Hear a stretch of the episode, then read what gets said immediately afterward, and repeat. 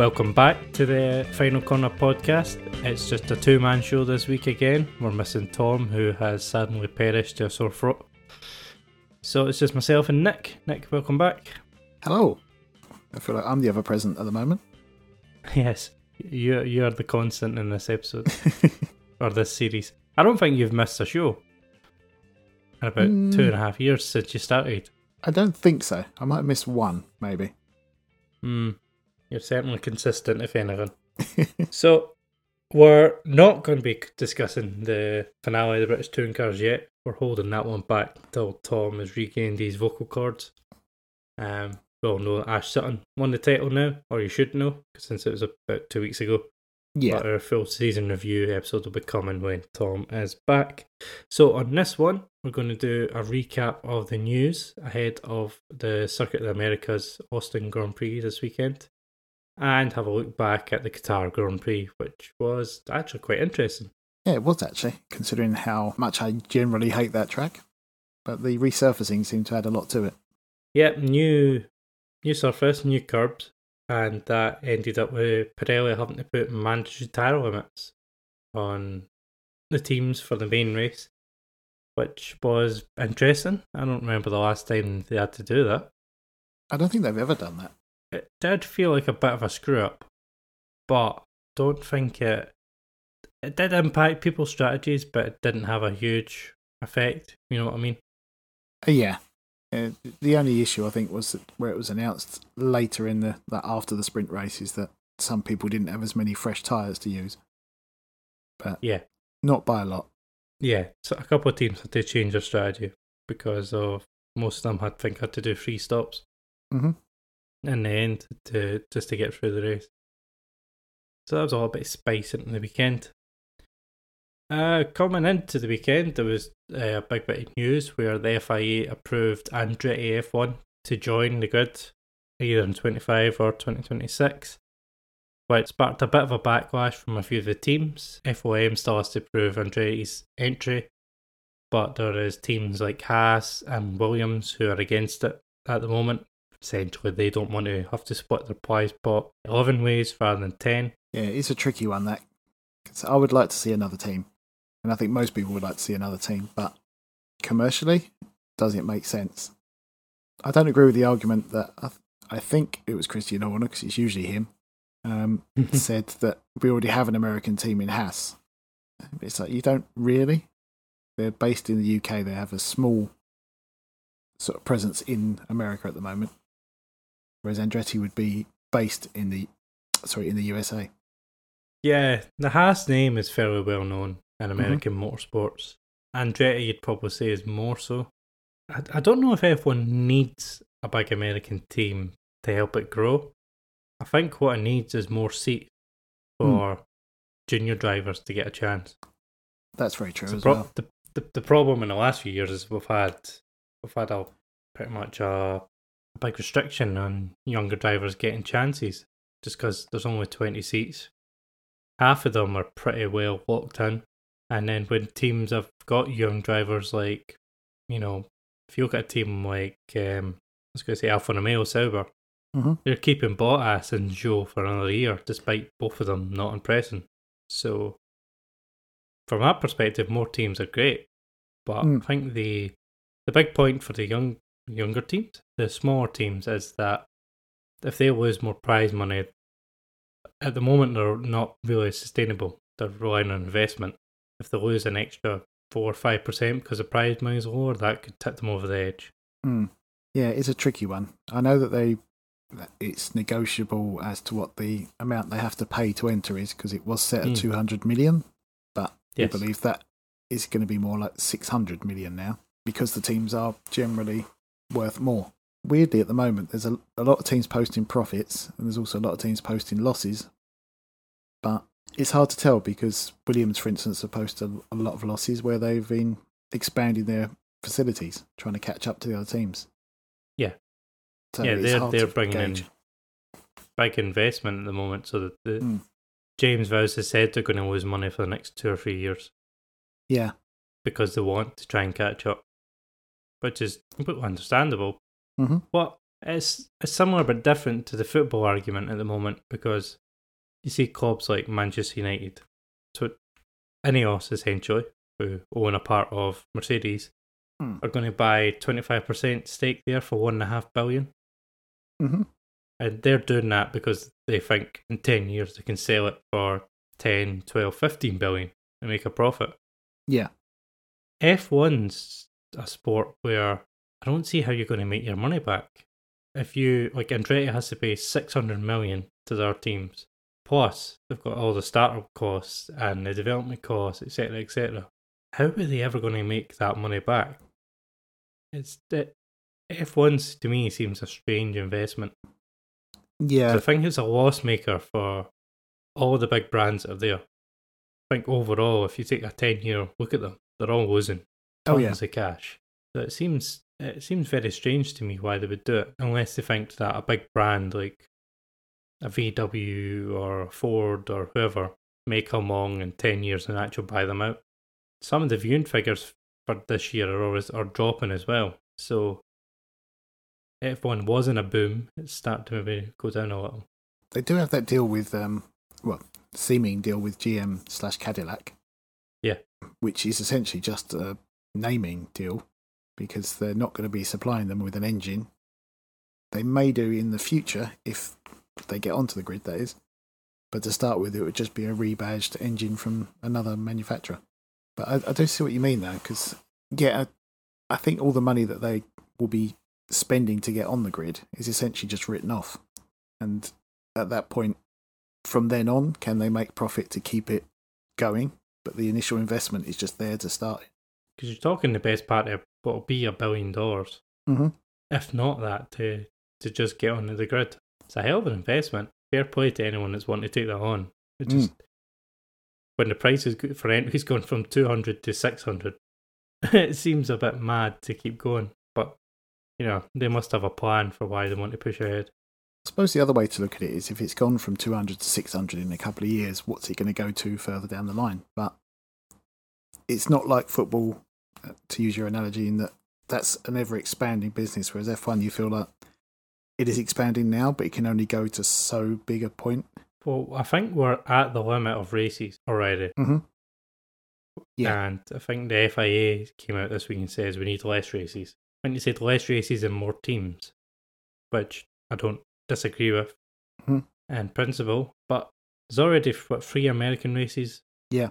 How much more can you add there before you oversaturate it? Africa, you could say, if the sport takes off in parts of Mhm. Africa, you could have huge growth there. But it's just it's it's a very expensive pastime. It is. It'll be interesting to see if Andretti can even get approval before they even get to the financing point. What's interesting, I thought, though, is that the other teams seem to be of the opinion that they get a say in it, but apparently they don't. It's down to FOM purely. Um 'cause I can't remember his name, but the um, well, the head of the FIA has said that it, it has no, or the teams have no say in this. It's purely down to FOM to decide. Um, but they're not going to want to upset the teams either. Yeah, the way that uh, Sky were talking was it was a 10 team vote, which, by the sounds of it, is completely wrong then. In terms of the regulations, it is. But if the teams all vote against it, then they're not going to really stop them, I don't think. Yeah, it'll be interesting. Be Hmm. interesting to see when they have to make that decision by. As you say, a couple of teams are posting profit. Uh, Alpine have got some new investors as well. A bunch of sports stars have, for some Mhm. reason, put money in. You've got people like Trent Alexander Arnold have, have all announced that they're investing into Alpine this, this year, which can you see why that one is as well? No. I'm not sure what the reason is for that. It's so many different people who are involved in it. Is it um, Ryan Reynolds and Rob McElhenney are involved as well, I believe? Th- This is the part I don't get, and as I said with Andretti, I don't get how you get your money back. Hmm. Especially when you're a manufactured team like Alpine and Renault. Who are you going to sell to? Yeah. I, I, I don't understand how it works, but someone does. yeah. Yeah, it's maybe a reason we're not businessmen.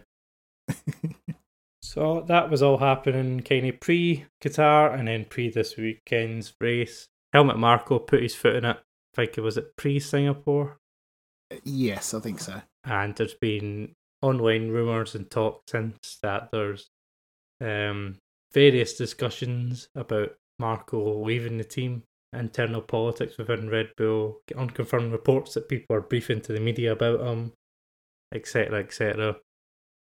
Personally, I think the the old man should go Yeah, just because he's such a walking risk for Red Bull, and he, he must be contributing something if they've kept him around for so long, despite him constantly putting his foot in his mouth. yeah. He, he's officially an advisor. He's not technically paid by Red Bull, even though he is a director of the team. Yeah, did you guys cover all that in the last show? We did, yeah. Um, Yeah, so it, it's very odd how, but yeah, it's just weird. He's just too much of a risk, like you say. yeah. I think it's time for the. He's in his late seventies, I think, as well. I think he's in his 80s now. Is he? I'm Oh, sure he's God. actually 80. Yeah, time time to go, Helmut. enjoy enjoy your retirement. You're right. He is. He's eighty. Ah, yes. You had read it somewhere. Christian Horner has hit back at speculation over a Helmut Marko feud, and Marko is adamant he won't be sacked. Are the latest headlines that have come out Yeah. today? Which will change again tomorrow, so. Yeah, Yeah, we'll wait and see. Uh, Pirelli's extended the contract for 2027 slash 2028. Um, so they're going to continue. There was speculation that Bridgestone may have been interested. they did apply for the uh, contract. It's rumoured that they're being encouraged to bid for the next one because Pirelli won't be around after that. Uh, apparently, Pirelli want to leave after 2027 to concentrate on something else.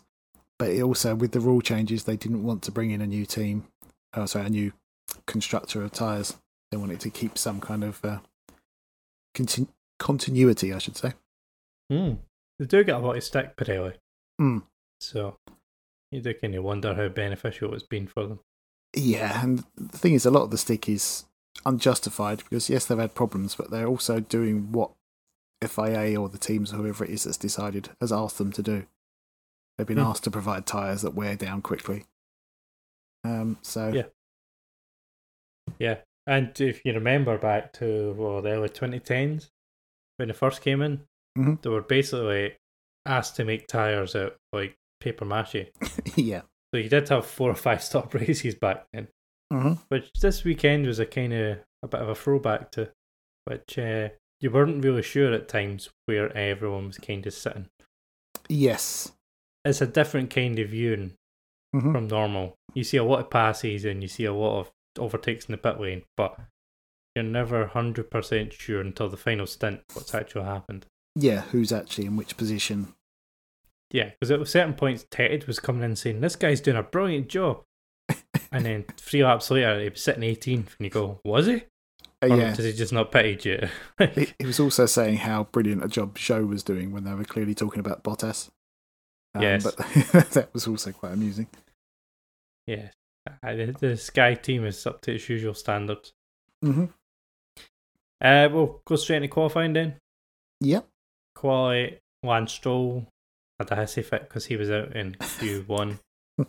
and then uh, gave his personal trainer a wee shove on TV. Yeah. I must admit, I was.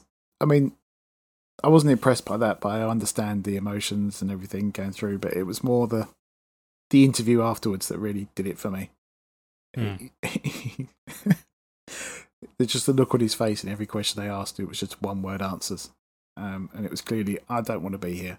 Yeah, I don't, I kind of don't blame him, but like he's been rubbish. Yeah. Would, would you disagree? He's been rubbish. Uh, no, uh, apart from the very start of the season, he hasn't delivered anything.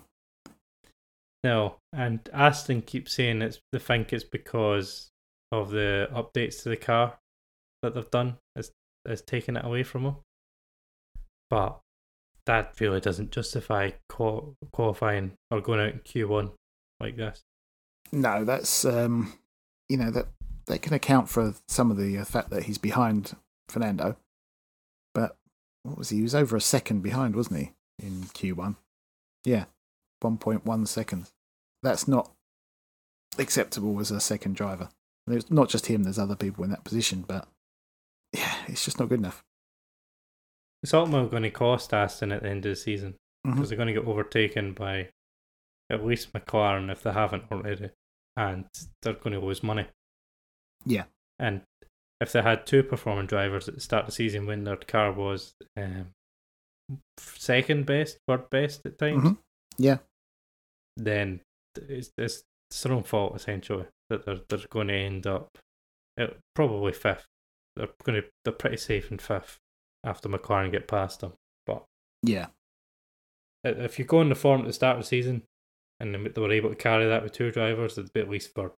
Yeah, oh, yeah, totally. I mean, that car was a rocket ship at the beginning of the year, but they just they only bought one real upgrade and it didn't work. Only other notes from uh, qualifying was that Sainz and Perez went out in Q2. Again, completely unacceptable. Yeah, And Norris and Piastri should have been second and third, but both lost their times to track limits. Honestly, we need to do something about track limits. I am so fed up of track limits in F1.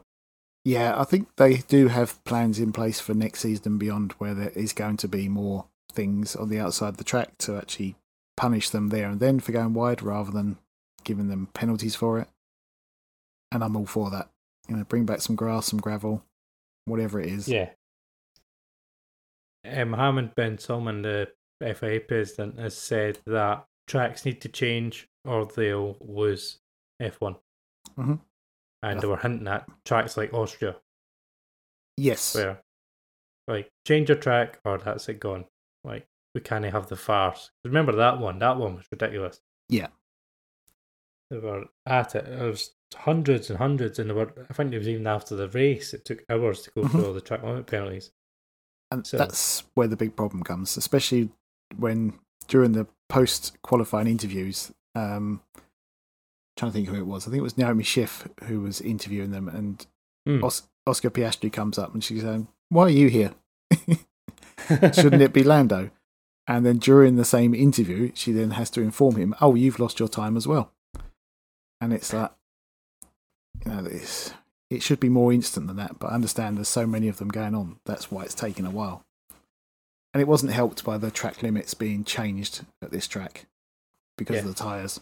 Because then they were running closer.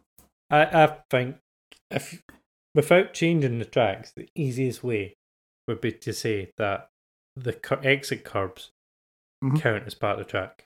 Yeah. You know, the, the limit isn't the white line, it's the edge of the curb, and you can put four wheels.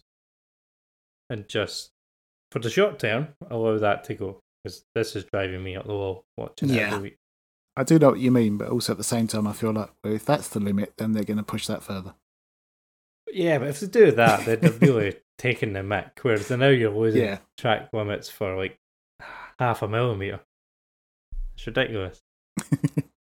So we then had sprint shootout, I think it's called officially, where uh, Piastri took P1 from Norris and Verstappen. Piastri was pretty exceptional this weekend. Oh yeah. Do we have a wee chat about Perez now, or we'll, we wait till the end? Mm, let's wait to the end on that one. Let's wait to the end. Well, he was eighth in this one. I mean, Yeah. come on. That's that's amazing for him. It's a So- step up. so we had the sprint race with a, a change in well mixed tires, some on the soft, some on the medium.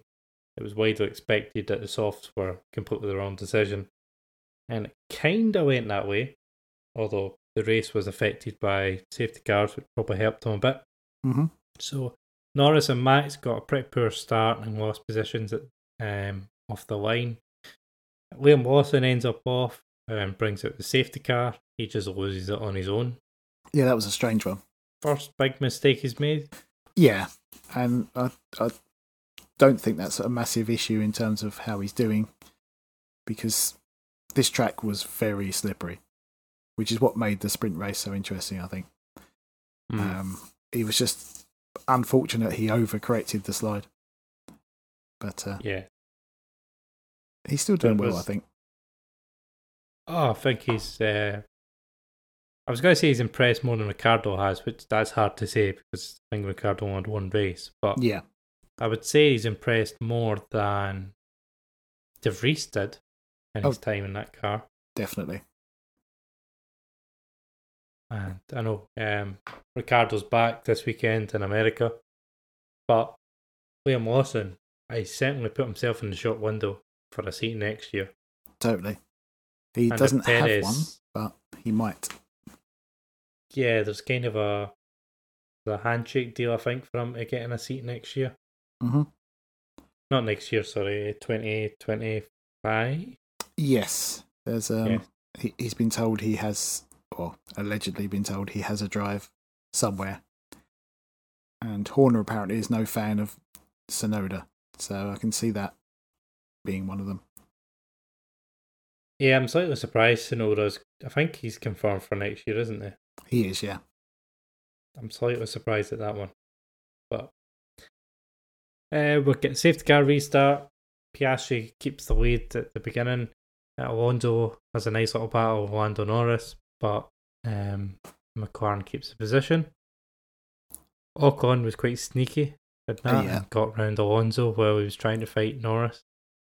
So Russell was doing really well, I thought, in general this whole weekend. He was putting in Hmm. some dive bombs. Yes, uh, that was a big one on Piastri at the the hairpin, which um, gave him the lead. Yeah. Um, I think Piastri said after the race, it's just that he was already starting to turn in and he was just like, where did he come from? Uh, but he did well to recognise it was happening and leaving enough room. Yeah, from the offboard, I thought he had just ran wide, but it wasn't. They had, they had, they had drove the corner pretty smart once George Mhm. Woods went for it. Yeah, it was a good move by Russell, but he was definitely relying on Piastri to know he was coming. Yes, yeah, and uh, fair play to Oscar for, for driving that well. Logan Sargent, then, oh, another boy that's struggling really badly. He's off track, and it's another safety car, which I, from memory was com- spun it on his own, didn't he? Uh, yeah, it was another one of those where he just similar to Lawson's, but in a different corner, different way. But he ended up in the gravel. Uh, other safety car restart then on lap seven. We've got a bit of a fight between Carlos Sainz and Oscar Piastri. It looks like Sainz is going to get round outside of turn one, but Piastri fights it brilliantly and holds a position. Hmm. And that's pretty key for him because he's behind. You've got Max Verstappen who's starting to come through the, the field and has to take overtake some of the soft runners. Yeah, and was, I think if Piastri got held up a bit more, that would have been very tight at the end. uh, yeah, and I think it was really interesting seeing how the mediums and the softs were pairing off because the mediums were clearly coming good, and then there was a safety car and they couldn't get them up to temperature quick enough, so the softs were always much quicker for the first lap or two after a safety car. Yeah. When Verstappen gets past both once the Ferraris really easily Mhm. once he's uh, once he's got his mediums going. Which uh, if again, Piastri I think played this race brilliantly because he gets past Russell Mm. only a few laps after the restart, isn't really held up, gets past them all on the main straight, and that lets him build a little bit of a gap to Verstappen. Yeah, it was really nicely managed. Uh, Norris pulled off a nice move from the outside of Quirt at first corner. Then we get a crash, a freeway crash between Perez, Ocon, and Hulkenberg. Yeah, Uh, Hulkenberg got scissored in between the, or pincered in between the two of them, and it ended up all three of them into the gravel at one point. Yeah, I, it's one of those. I think it definitely was a racing incident. Um, any one of the three could have probably backed out of it, but all of them weren't going to. I think Perez was the only one who really had a view of what was going to happen. Hmm. So I do think he was risking it, trying around the outside because he knew there was two cars on the inside of him, whereas the other two didn't necessarily know that the other two cars were there. Yeah, I think Ocon definitely didn't know. Hmm. Um, but you're, you're, you're right. It's it's hard to say somebody should back out there, but it probably you're right. It- it- what was Hulkenberg? Hulkenberg was going to lose the positions anyway. Maybe Yeah. could have, but yeah, if Ocon hadn't have moved over, which I think he only moved over because he didn't know Perez was there. Yeah, exactly. I think if all three cars or all three drivers knew that the other two drivers were there, it would have happened differently, and maybe they could have got through it all. But yeah, So another safety car. Uh, Russell asked to pit, but he's told no, which you think was correct. yeah, I just think he would have lost too many, too much time trying to get back through. Yes, he would have been Yeah. faster, but other cars had already pitted, ones that were further down, so he would have been behind them. And if you look at the the restart was lap fifteen, it was only nineteen laps, Yeah, wasn't it? So there's not a lot of time there for him to come back through to to fourth, which is where they end up finishing at the end. yeah, So at the restart, Lando Norris gets passed by Leclerc again, but there was then a nice little battle between Lando, Leclerc, and Sainz. Lando got Leclerc in the turn one, then fought Sainz for a few laps before eventually making the move stick. yeah. That Very was aggressive defending from Carlos at times this weekend. it. Was and it's it's good to see. I think as well. He's not just uh, caving when people are coming at him, but he's also not being like the old Max or Kimi Raikkonen style of defending, where it's last minute. What happened to a Leclerc in this one? Um, he just went backwards pretty much. Um, yeah, he got a penalty. Was it just track limits or ah, that's the point. remember. Actually, no, I can't remember. I don't remember seeing it during the actual. Uh, Yeah, because he got a five second penalty and ended up at 12. But I think it was just for track limit. oh yes, no, it was him and Stroll, wasn't it? They uh, both Yes. got penalties, so that's why he dropped right down. Hmm. So ultimately, the mediums won out. Hamilton got up to fifth. Norris recovered to third. Um, and Max Verstappen was world champion again because his teammate finished the race in the gravel. Uh, yes, with the uh, Crofty going, oh, and that's ended his world championship hopes, trying to make it into a big thing. it was like Ah, Crofty. he even actually said in the post race uh, stuff with the Sky that he was like, I had to try and make something out of it because there was no story otherwise. It's like He won the world title five months ago. exactly. Perez on. finishing in the gravel didn't affect anything. You think though, it's it shows you the power of that car that Perez, despite being utterly terrible continuously, Mm. is second in the championship. yeah, completely. So it's uh, you've got to tip your hat to Red Bull. That car is a beast in the right hands, Mhm. and apparently a nightmare in Sergio's hands. Yeah, and I think Perez suffers a lot from overdriving as well, where he's falling behind and getting under pressure.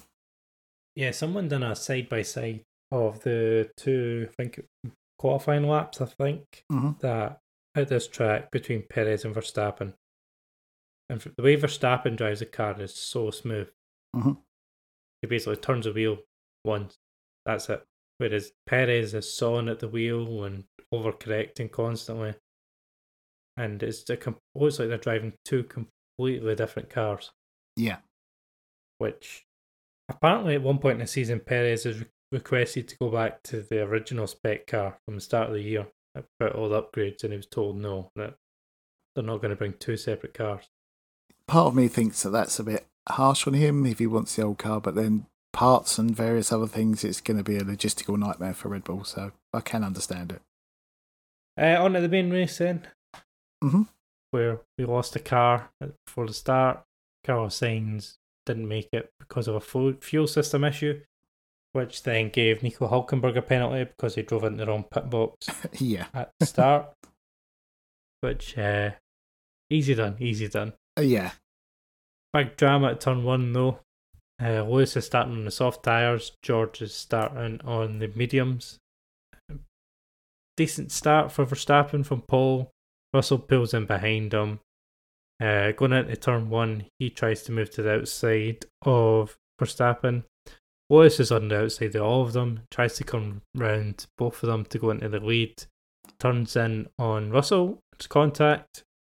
Lewis loses a tyre and is in the gravel. George has damage and has to pit and ends up right at the back of the pack. Mm-hmm. Yeah, at the time it was very much Lewis blaming George, saying he was taken out. But fair play to Lewis. As soon as he saw the replay, he said that was totally my fault. Mm. Um, and yeah, uh, it was just he turned in on him. He didn't leave enough room. He probably didn't realise that George was alongside Max as well, even if it was only slightly. But yeah, he couldn't turn any tighter. But, No, I think think Lewis saw his chance. He was desperate to get in front of both of them hmm while he was on the soft tires. And if he just left a little bit more room, he still might have done. He definitely would have got past Russell, and he might then have got Max later in the lap. I think he would have definitely got Max because he was Mm. pretty. By the time the contact happened, he was pretty much alongside Max. Well, yeah, because it was um, his rear wheel into Russell's front wheel, wasn't it? Yeah, and Russell had a slight overlap. hmm So he would, he would have got Max. So on this one, I think it's Lewis. What what confused me is all the punditry afterward, certainly on Sky's side, was talking about how it was a mistake from Russell and a mistake from Mercedes. That Russell should have recognised that he was on the worst tyre and just sat there behind Max Yeah. which is asking a hell of a lot of a driver at the start of a race to just sit there. And even if he did go for the move on Max, he wouldn't have been expecting his teammate to turn in on him. No, exactly. And I mean, Russell then did say, I didn't even know he was there, which in a way was a silly thing to say because it makes him sound like he's got no awareness, but he was concentrating on Max. And I suppose in a way he doesn't need to know there's someone on the outside because he's not planning to go further to the outside. Yes. But yeah, for me, there's no blame whatsoever on Russell there. No, there is a narrative going around that Russell hasn't been fully playing the team game with Lewis and has been, you know, fighting him at points where he doesn't need to and Mhm. lobbying the team mid race strategy. I kind of felt the Sky were just kind of trying to play up that narrative again. Probably. like Rosberg was going on about it. There God. was questions.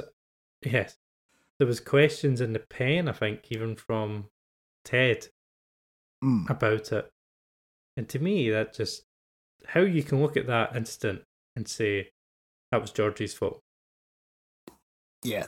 or George should have really done something different. I think it's just asking too much.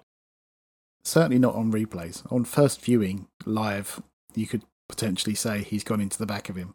But as soon as you see the replay, it's totally clear what's happened. Yeah, I don't get it. So back to the restart, and Max keeps his lead pretty comfortably from Piastri. Uh, George Russell gets past Perez. Checo's going nowhere. He's on the hard tyres and achieving nothing, unfortunately. Mhm. Uh, we got a bunch of early pit stops, and there's a little fight between Alonso and Leclerc. Uh, Norris gets past Leclerc outside of turn one in a decent little move. Russell um, tries to go around outside of Gasly, but Gasly puts him off. Mm. And I think that was all adjudged, to be fair, by the stewards. Yeah, cheeky, but fair, I think, just. You know what it reminds me of? Mm. Jake Hill and Tom Ingram at the final hairpin at Donington. Yes. Remember where Tingram got the penalty? Yep, very much. No consistency between stewards. Come on. but no, no, yeah, in these tracks, especially when you've just got runoff areas for miles, Mm. those kind of corners, yeah, all right. Uh, everybody's very hot. Fernando Alonso asked to get soaked with water or something because he's boiling his backside off. Uh, yeah, uh, just the the image of it just made me laugh. Just if you could see him coming into the pits and they just throw a bucket of water in his face. but it's a lot of electronics in that car. It's probably not a good idea. no, probably not. Uh, Checo gets, I think, two five second penalties for track limits, and his engineers really not happy with him. No. Um, that's I think as well the whole track limits issue for this weekend. Whilst watching the race, I was just that, just stop it. you know, if you Yeah, don't run wide. But after seeing the uh, condition of the drivers at the end of the race, I have leaned back a bit on that view since because, as I say, half of them weren't even fully conscious. It felt like throughout the race, so you can understand them going a bit wide. But it was the drivers that were under pressure that were the ones breaking the track limits. Yes, because Stroll got a penalty as well, and Mhm. I think Gasly. And it was, I did laugh at Checo saying, I couldn't even see. Like, how can I stay in the lines? I can't even see. Which Yeah, get a initially seat. seemed funny. Yes, exactly. But like everyone's in the same positions in the car Mhm. near enough. Like everyone's got the same thing. Like stay in the limit, man. Just back off slightly. But then you you heard drivers speak after the race where they're all exhausted, and some of them were saying, "Yeah, my vision was completely gone in the high speed corners. It was just blurred and semi blacking out and everything." So Yeah, I, I can I can slightly forgive him for that, but it's uh, it's just not a good look for Checo. no, Mentioning people being ill, Logan Sargent's on the radio saying he's really struggling. The immense heat, the G forces, just everything. He's feeling ill. He goes a little while longer, but eventually retires just because he, he feels so ill. and And you've got to respect that. I think in the position he's in, where his drive is under threat, he tried to go on, but he also there's no point getting to a point where you are that bad in the car where you can't even drive it anymore. You're just gonna be a danger to someone else.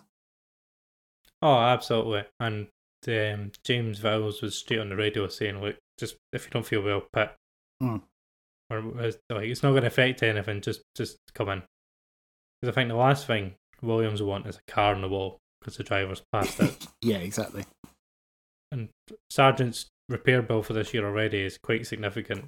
yeah, So, like, I don't think Williams can afford for for more parts. I think they've already said they've had to take money off development just to cover the repair Mhm. bills that they've had. yeah, So even for a selfish financial point of view, it was the right thing to do, and just for a driver welfare point of view, it's completely the right thing to do. yeah, totally. Well done to McLaren, no world record pit stop, one point eight seconds on the dot. Yeah, with these heavy tires as well. That's a real achievement.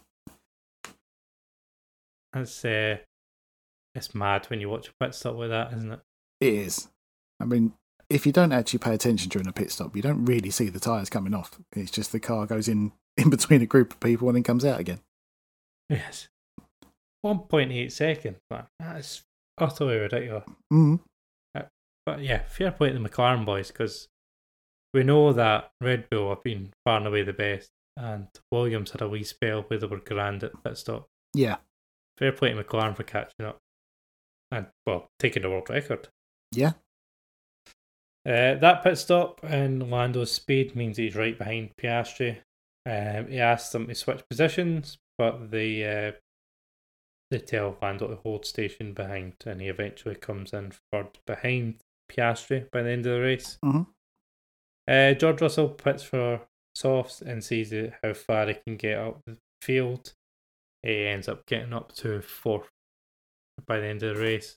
He's uh, still quite significantly behind the uh, McLaren, so but ends up getting fourth, which, which, considering he was backwards at turn one at the start, exactly. return. I think Russell had a brilliant race um, to come back from where he was, um, and it just makes you think that Lewis could possibly have won the race. Oh, it- definitely. I think I think that was part of the desperation to try and get Mhm. the lead at turn one. Because if he Yeah. had done that and was able to build a little gap and then and then pit onto another, because I think Lewis had more softs, Yeah, so I think he would have went soft, soft, medium. So he he he was definitely in the running.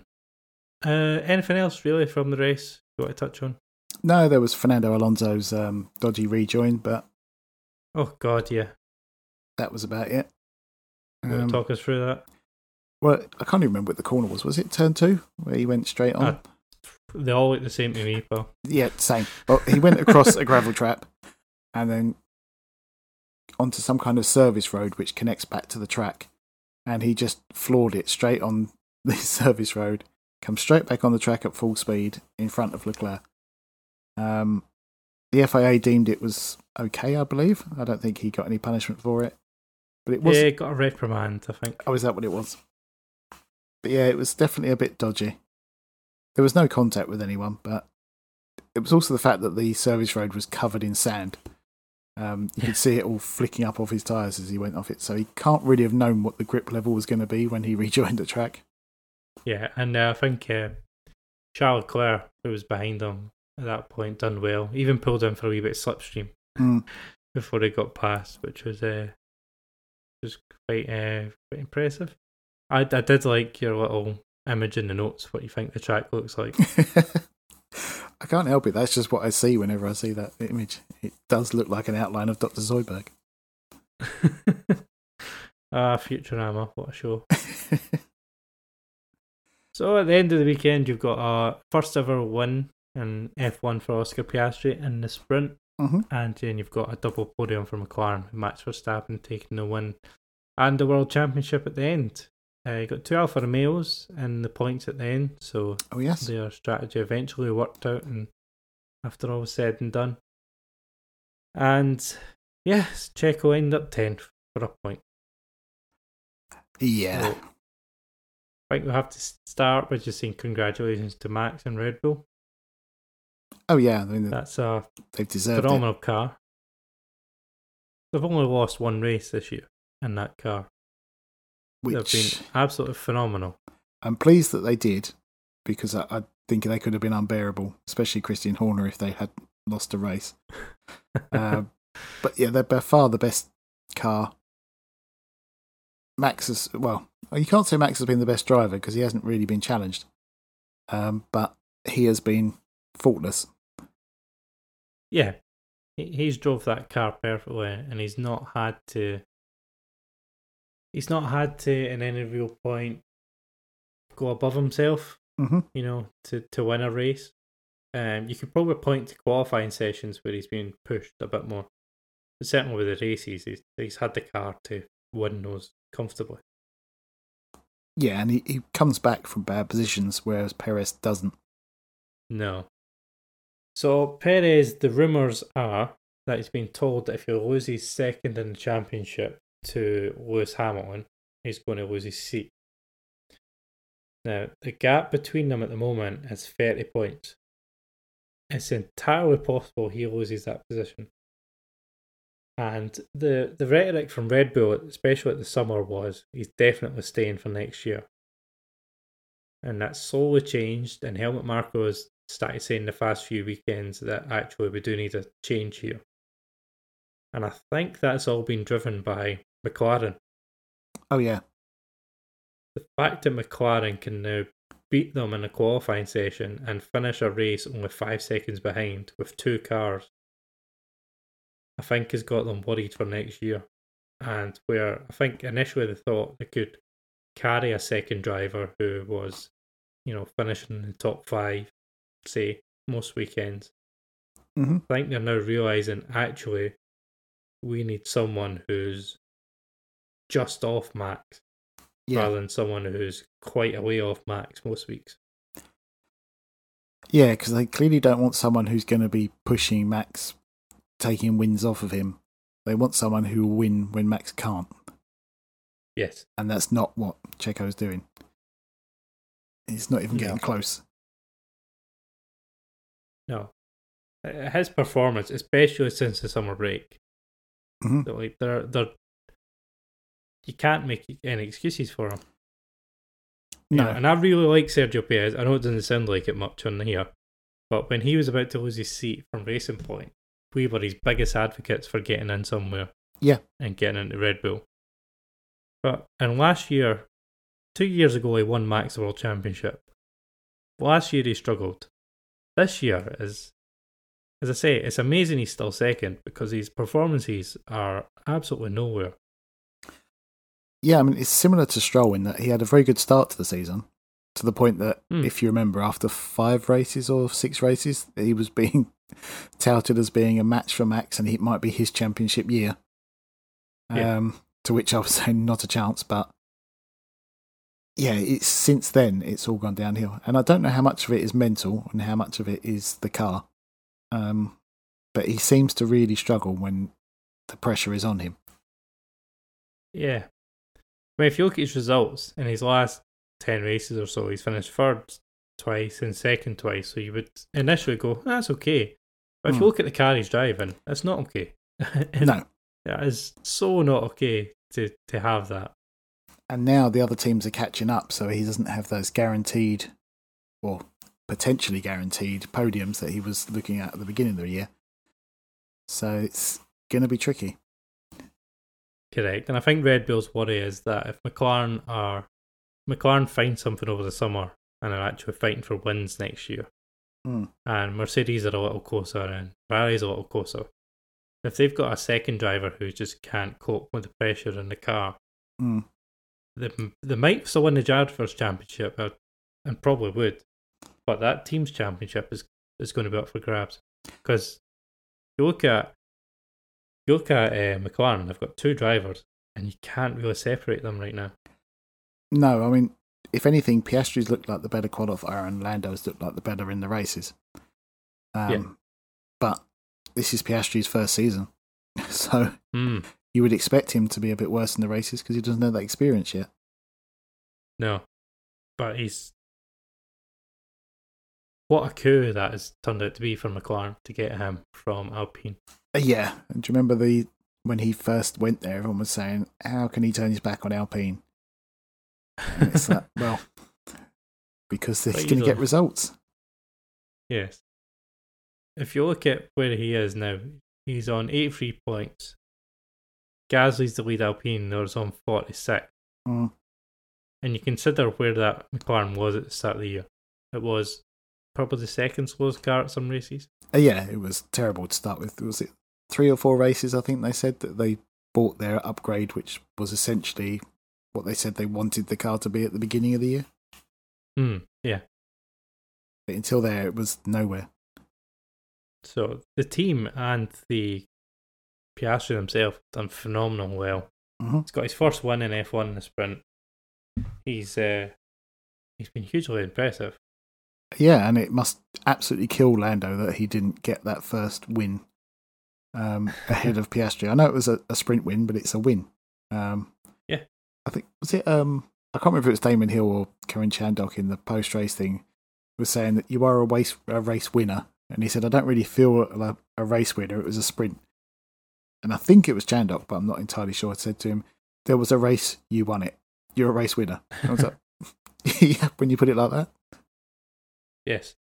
There was a start and a finish, Mhm. and you definitely won. Yeah. And you held So- Max at bay. You didn't just um, cave in because Max had a few laps where he could. We all thought he could have caught him, but he Hmm. kept him about three seconds or so behind for most of it. Yeah. No, yeah, it's, Piastri's been very impressive in the last six, seven races. Even going back to Britain, he, he almost had a podium. Mm. So, yeah, I think the championships, both of them are over. There is still some intrigue in terms of the teams and the what if Lewis Hamilton can get second from Perez. That's kind of where the intrigue is now for the remaining what, five races, I Mhm. believe. Yeah, But I think we're kind of seeing that there's potential next year for quite an exciting championship. Mhm. McLaren at the fore, Mercedes are Mercedes are up and down, but they're speaking like they're going. They've figured out what they're going to do for next year. yeah, Ferrari have been there at races, but their car's just quite temperamental and hard on tyres. So, 2024, I think we're kind of turning our eyes to now, and uh, Yeah. it could be quite interesting. Of course, it could go the other way, and we'll be completely bored like we have been for periods this year. But yeah. at the very least, it's there- true. There's, there's, there's things to be optimistic about. There is. I mean, can you imagine if McLaren suddenly built a, brilliant car and it was just Norris or Piastri winning, dominating the championship? We'd be bored. But the thought of it now, Yes. it's like, oh, that would be awesome to see them at the front. Correct. And I, I, I think if a team other than Red Bull suddenly got to the front, they wouldn't be dominant because the strength of the Red Bull. Yeah. So even if Max was suddenly in the second quickest car, you know he'll be there or thereabout fighting with them. That's very true, yeah. Um, and also the fact that Max is, I mean, I believe that if you took away Checo's points, it's something like they would still won the constructors. Oh yes, yes, by Um, miles I think. So it's yeah, all the other teams have got two drivers. So that would make it interesting next year. If if other teams have race winning cars, you don't know which one of them is going to win. Hmm. Whereas with Red Bull, especially at the moment, it's not going to be Checo. No. So, I think her eyes appealed for the next races here. Perez does. Uh, if he does get banned, the, the noise is that it's going to be Ricciardo back in a Red Bull for next year. And that would make the most sense of the drivers in the Red Bull stable. He has the experience, and unless he does something awful in the last few races with AlphaTauri, he would be the front runner. And I think Lawson would then probably be next in line, that is. Well, th- th- there's some talk that Perez wouldn't accept going to AlphaTauri, so it would be a clean contract break. Mhm. So there is a still a chance that Lawson would end up in an AlphaTauri next year. Yeah, I, there's no point Perez going to AlphaTauri, I don't think. Um, No. I could see him ending up at Williams if Yes. that seat's available, but I honestly think Perez will be there next year. And Yeah. So they are. I hope he is for his sake, but from a sporting point of view, mm, it's it's a bit dodgy. Okay, we'll end on our final congratulations to Max and to Red Bull for their double championship win. Max's uh, second and a half world championship. Well done him. yeah, And uh, this weekend we're at Austin, Texas for the, the I think it's I think this is the official American Grand Prix, isn't it? uh, yes, Yes. it is. Yeah, Uh, it is the official United States Grand Prix from Circuit of the Americas. Uh, it's a bit of a late one. The sprint, it's another sprint. So the sprint race is at 11 o'clock at night, and the actual race is at 8 o'clock at night. So Ah, it's quite a late one for us. Then we're in Mexico, Brazil, finishing off the American leg at Las Vegas, and the season finale at Abu Dhabi. Uh, did you see they just announced a golf tournament before Vegas? no, I have not seen are. that. So it's a Netflix uh, crossover thing. You know, they've got Drive to Survive. They've also got the golf version. Is it Full Swing? I think it's called. I've no idea because it could also be called Drive to Survive. To be fair, Very much good. uh, so uh, there's four F1 drivers and four pro golfers going to compete in a pro am handicapped event before the Vegas Grand Prix at the uh something spring oh, Springs no, uh, golf course. I think it is. that's the racetrack, but whether or not it also is the name of a golf course, I don't know. I want to say Palm Yes. Springs, but I don't know if that's right or not. It's in Vegas. But uh, what's this? Wynn. It's at the Wynn Golf Club. I don't know where the springs came from. Oh, the right. Wynn Golf Club. Uh, they've also got, I think, the hotel and casino.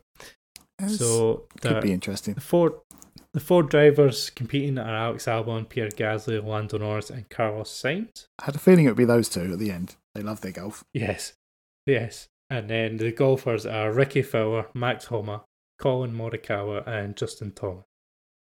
So a driver teams up with a golfer and they play at an eight hole match. And then the top two teams go to the final hole for like a shootout.